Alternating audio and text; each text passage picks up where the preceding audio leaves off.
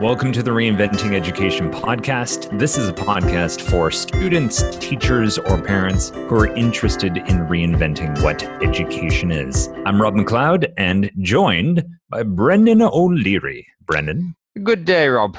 Good to see you. So schools are getting their turn in the spotlight right now for having scandals, or more so, I guess, college admissions currently raising not only suspicions, but criminal allegations right now in the United States. And we wanted to talk about that. Yeah, it's big. It's in the news, and the Operation Varsity Blues. I think that's the official term, but that's the term that's been flying around a lot. So I'm pretty sure listeners have heard a lot about this. Just to go over the fact, there's a guy, William Singer, runs a college prep company. So essentially helping parents and students to get into these Ivy League colleges. These talking about Stanford, UCLA, Yale, so big places. And while this guy's doing this, he's also got this nonprofit Key Foundation that is aimed at helping poorer students. So it's a win-win. Unfortunately, there was something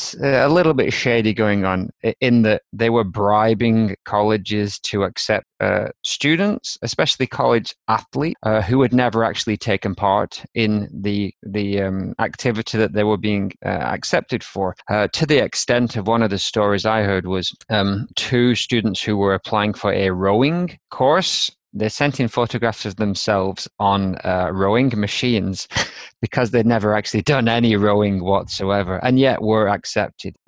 Alongside this, company also had a guy who was literally taking tests for kids in secret, or changing the answers of the tests to get higher scores, and bribing the test administrators to be able to do this. So these are kind of scams, and parents were paying upwards of up to $500,000 for these kind of services. And so he has been caught. He's currently on trial, and there's up to 50 people potentially involved in this scam. So that's the big picture, Rob. Well, there's a few things here. So one is, this is someone who's gotten caught. Now, this is obviously my suspicions, but I'm going to guess there are potentially other similar situations like this happening either throughout the States or throughout the world who have not been caught yet. But let's just say this is, for now, based on the evidence, this is the only instance we know about this actually occurring. On the podcast here, we discuss 4 different value systems that are in play in education, 4 different beliefs about what education should look like. We use the terms compliance to kind of talk about a more old school mentality of just do what you're told. Ambition, which is, you know, centered around achievement, proving your merit. Sensitivity, which is centered around, you know, paying attention to the unique individual characteristics of a student, their well-being, what they need to succeed and to do well and to be well. And development, which we're looking at pushing a human's stage of development onwards, outwards, and upwards, I guess, if you will. So hearing this story, to me, this story is very much coming from this ambition system, which largely informs most of our Western, well, arguably worldwide, informs what our education system looks like, because you have, at its core, the assessing of students being used to filter who gets where in society. We use things like test scores to determine what stage of school or what kind of school is available to you next. And also, we use test scores to influence what kinds of career occupations and jobs you have access to or not. So essentially, this ambition system is really, one of its main characteristics is being a sorting mechanism. It's sorting who gets to go to the next stage of school, and it sorts what schools and jobs you have access to. And really, this is what these huge standardized tests with the SAT scores are doing. The issue here, to first just talk about why the schools use these, and then talk about why parents would want to gamify this system, you've got schools who are receiving thousands of applications. How are you going to sort through thousands, if not for some of these Ivy League schools, tens of thousands of applications to sort for the relatively few spaces you have in comparison to the number of people applying? You need something to sort and decide who's getting in and who's not. And a number on a standardized test, you know, is a pretty efficient way to do that. So there are there has been a move in these last 2 years with a lot of Ivy League schools moving away from these standardized tests and making an option to submit your test score, because a lot of schools have become leery to the fact that, or worried about knowing the amount of abuse or scandals or cheating that goes on for people to attain these higher scores. Not only that, they realize that these test scores aren't the only measure of how well someone might or might not do in their school. So this is the kind of structure for schools that are still using these test scores. If you're a parent and you're wanting the best for your kid, why would you not want them to have the highest possible score, to have the highest possible opportunity to get in there? But this is, I guess, where the moral piece of the story comes in. What are you willing to do to get this highest score? The challenge here is this system works if we believe we're actually sorting students on their merit. And I guess what we're talking about here is their merit of their, we're trusting that these tests can measure the merit that they have as far as their knowledge, their skills, and to some degree, their mastery of what they've been doing in high school. But what's actually replacing that here is the merit of how much cash your parents have, because you don't actually need to be intelligent or have mastered what you have been doing in high school. For enough money, you can have someone else write your test, or have your low test scores fudged and replaced with better scores, or have someone else go write the test for you, or just straight up lie and send pictures of yourself on some rowing machines, and bam, you've skipped the filter and you've gotten in. So this seems to be an ambition problem that's now trying to suss out people who are playing the game dishonestly. Long rant there, Brennan. What have I missed here? I think you set up the kind of parameters that we're playing in. They're very high stakes, both in the actual tests themselves and in the consequences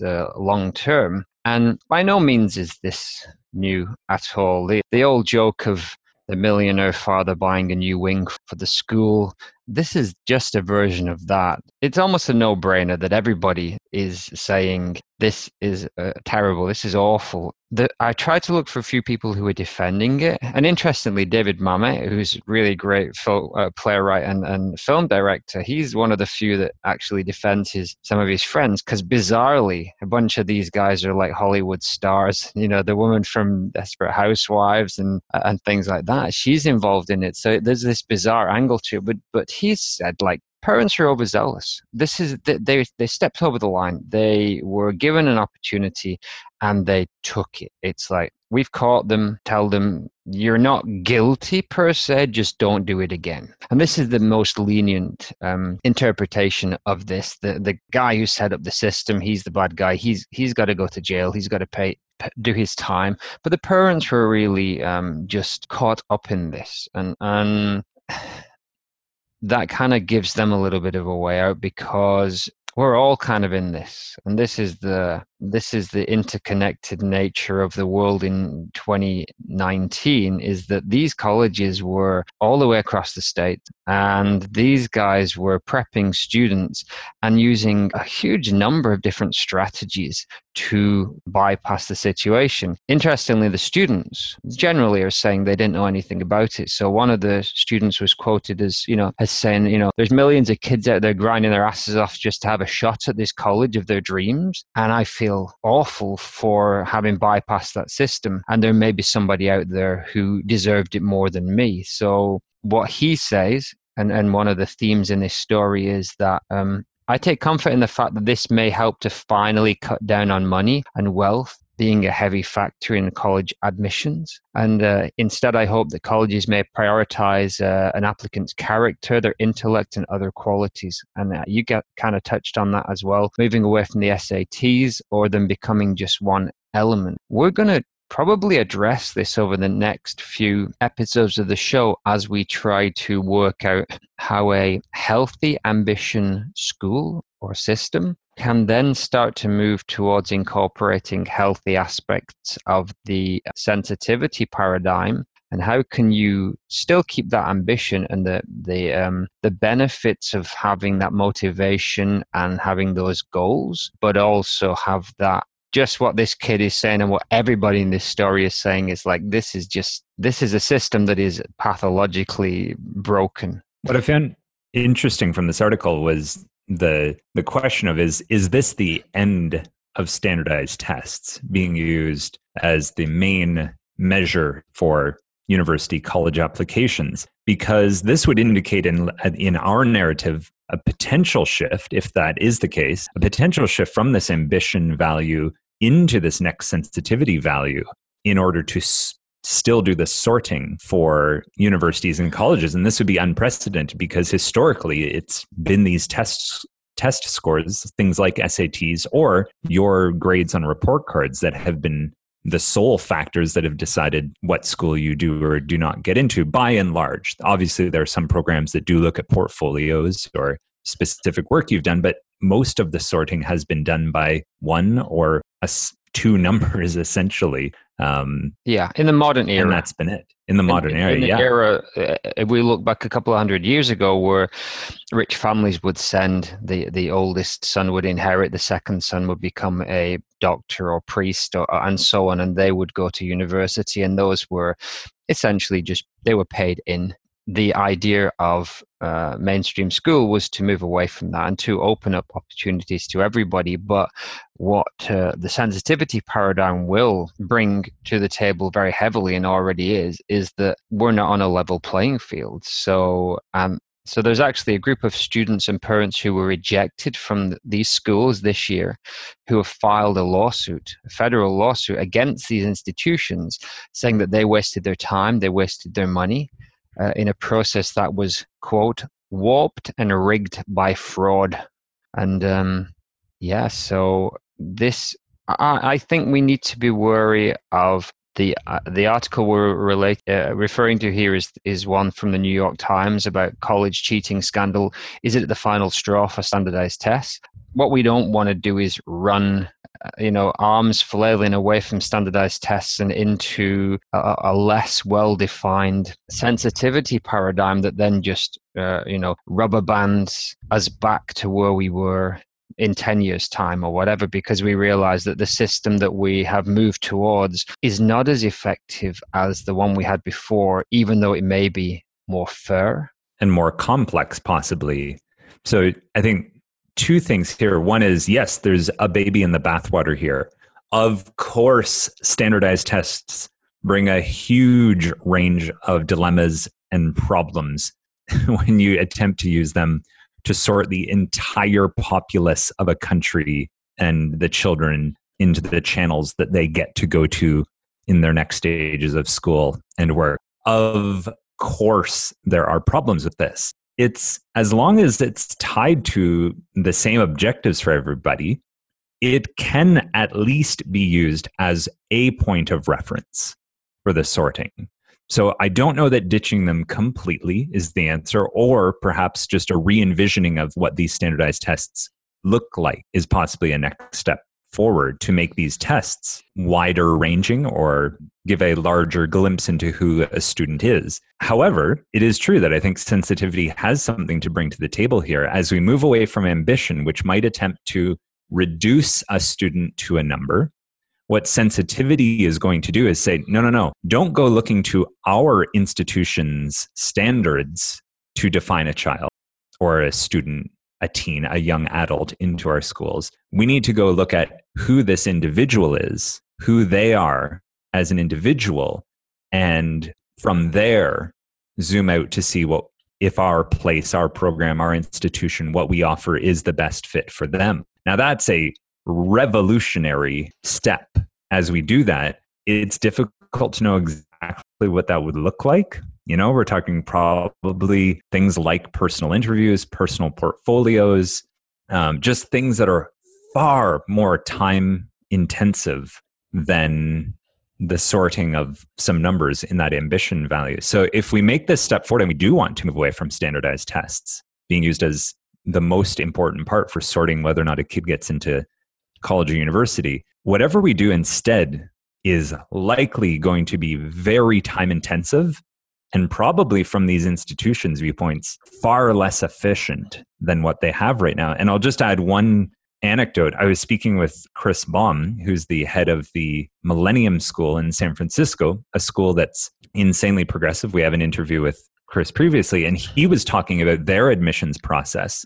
And I won't remember all the specific details now, but he was essentially saying it's roughly a 6-month process from the time when a student applies to enter the school until, I guess, a decision is made. And there were so many things in between, interviews, personal essays that are reviewed, you know, the student's story. He mentioned even for students who are interested in the school, like the idea of pop-up schools, where they would inhabit another space and do a pop-up day or two where students could come experience what their schooling is like to see if it's a fit for them, so much more, and sounded like just such a richer process than looking at some numbers, but also insanely, an insane amount of time going into that process compared to the more traditional, conventional approach. So maybe we're at the stage here where we want to say a development school. You just described Chris's school, a development school, and let's look at 2019. Let's look at what's practical. Chris, I'd love to hear much more about that process. And he said something very similar about the teachers when they were recruiting, how long that process took. They're a relatively small school. There are 100 or so kids, and the question is scaling that up. So what is the development educator? What's their take on this? Well, I think once we hit the development value in schools, schools as an organism or as an organization become very differentiated. And you're going to lose some of the homogeneous nature of schools as we shift from ambition into sensitivity and then out of sensitivity into development. The development schools, each school is probably going to almost begin to look like a unique organism. And obviously, there will be similarities between development schools that we can see, but they'll probably, in many ways, look more different from each other than schools in the sensitivity or ambition systems will. I guess what I'm trying to say is schools with an ambition or sensitivity are likely to function very similar, have very similar structures, schedules, classes, approaches to learning. When you move up to development, the schools as themselves are going to look so much different that I think that will influence their process for who they accept in. And I also think that, again, this might be blue sky thinking, I think it will almost be like very different brands of schools. And I think as more nuance within what a school can offer is explored and articulated, I think people will just get far more choosy about where they would want to go by seeing it as a better fit for who they are and what they are needing and what the school maybe niches in or is able to provide.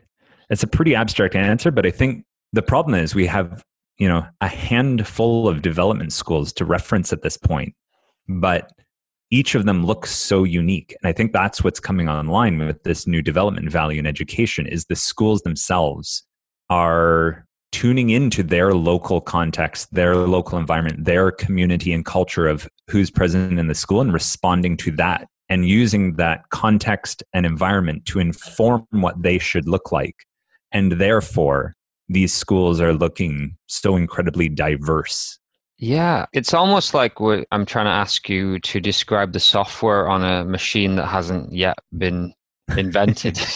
Because there'll be we're talking about two big paradigm shifts there from this very high stakes, efficient, but completely broken system. And as that opens out to then take more account of the individual students' end goals and their strategies rather than just putting them into a system that already has that set out for them to a large degree, then the school will be on a feedback loop and it will change and it will develop. And it's again, I still in my head the healthy iteration of a development school may not even look like a school. And I'm going back to the Illich's de-schooling society idea. And he's talking pre-internet, so he still wants physical spaces, but there's no physical spaces. There's no physical university. There's no physical courses. the Romanian University again. The alternative university in Romania. Yeah, those guys that are running very much a mentor-based, portfolio-based system, that is responding to the needs of the individual students. But we can't forget that school has a societal function as well, which they do take into account, of course, but it will be interesting to see how we solve this problem going on. One thing is absolutely clear is that the fallout of this particular news story has to result in some changes. My hope is that, like the student kind of touched on, that the changes will be that we look more at character, we look more at overall qualities. But there's obviously another route where we double down on the security of the system, and we just make it the harder and harder to actually cheat on these tests rather than address the core problem that there will always be and the analogy that I like to use, that there will always be a record Y that you can put on the turntable of record player X that will break the needle of that record, because there's always a way to break a system once you have put it in place, unless it's in alignment with the values of the community. And in this case, the values of the community have some pathologies in there that say some of us are prepared to go that extra length to completely go against the healthy version of our value to get what we want. And we're also now creating the new problem. And I'm obviously in support of, yes, let's move away from just the numbers into looking at the individual, who they are, what they can do, their interests, their character, their capacity, just as this article mentioned. And so we go, yeah, of course. Then the next obvious elephant in the room that we have to solve is, how do we measure that and compare that and decide which individual is better? And we're now back into this game of we're going to have to quantify or qualify this in some way that we can actually make these decisions. And I don't trust that no one's going to try and game that. Yeah, we don't. If there is a measurement involved, the validity of that measurement as well. So yeah, without going too far down this rabbit hole, if we do start looking at character and intellect and other qualities, they still need to be measured. The DNA of school, the DNA of this system is very heavily focused on measurement. And in summary, if I could try and put a tag on this, you might say something to the effect of like more conventional, ambition-centered admissions programs. If you oversimplify them, they're saying, do you have the merit it will take to do our program? Do you have the number we want? And if you have the number we want, you can probably do what we do here. The sensitivity value. Now, this is tricky because arguably there's not so many programs at the post-secondary level that are truly operating from the sensitivity value. We see it much more in primary school, some aspects in high school. I think it's more saying, you know, who are you? And here's what we can do for you when you get in here. And I can speak to that. When I went to teachers college, one of the universities I had, they were doing their admissions strictly through interview. They weren't interested in my transcript. They weren't interested in my ambition merit. It was a discussion, and there was a feeling out of whether or not I was a fit for their culture at their school. So I'd say that's an example of the sensitivity value admissions. Hey, we want to know who you are. It was obviously very time intensive for them to have 4 of their faculty do 100 plus interviews, you know, each about 30 minutes long. But they did that.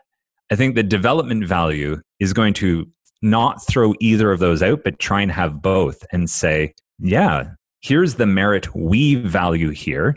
How do you stack up? And are you a good fit for our culture and system and way of doing things here? Because we need to continue. And at the same time, we know this is organic. And when you enter, the system itself will change as well. Here is what we do here. Are you as an individual a good fit for this system and structure? And in return, here's the insane amount of development we can potentially offer you. So there's a bit more of the reciprocal and cyclical dynamic going on, I think, in development, that it's not just the institution's needs, not more so the individual, but an attempt to unite those two there. Yeah, and I think you already see that in some businesses when they're recruiting. they're observing, and even as a teacher, you know, you'll often be observed. You'll have to be in some kind of group problem-solving activity, as well as a straightforward interview, and as well as, you know, references that clearly state your kind of merits. So I think there are already analogies out there in the wide world that's poking at these kind of things. But when you're talking about 2 million students a year, which is the number I found, that might take a while. All right. Thank you, Brendan, for bringing this story forward. Thanks, Rob. We hope this episode has been interesting. If you want to connect, we're on Twitter, or you can join our private Facebook group just searching Reinventing Education Podcast. Request and we'll let you in. We're kind of building a community there. So far, it's kind of been sharing news stories that reinforce our narrative about the four values competing against one another in education. But let's see if we want to organize to do more than that there. Feel free to pass this episode on to others who give a damn about what's going on in education. From Brendan and myself, attention is a valuable thing these days. Thanks for having some of yours on what we're saying.